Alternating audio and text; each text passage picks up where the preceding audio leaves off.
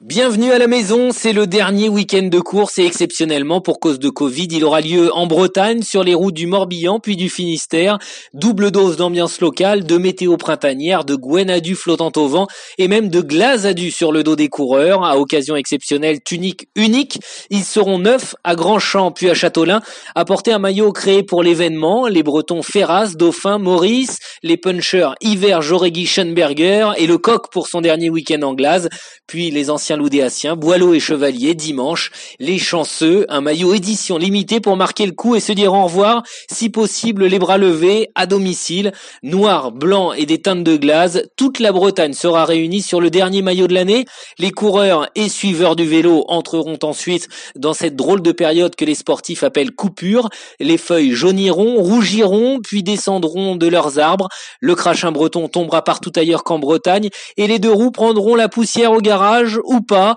maillot glazadu sur le dos ou non, profitez de la saison morte pour prendre l'air, recharger les accus ou vous replonger dans les grandes heures de cette saison 2021 qui sera passée aussi vite qu'une année sans confinement. D'ici là, savourez les derniers coups de pédale de l'année dans la plus belle région de France et rendez-vous au Fesglaz le 21 novembre prochain à Grandchamp et sans crachin.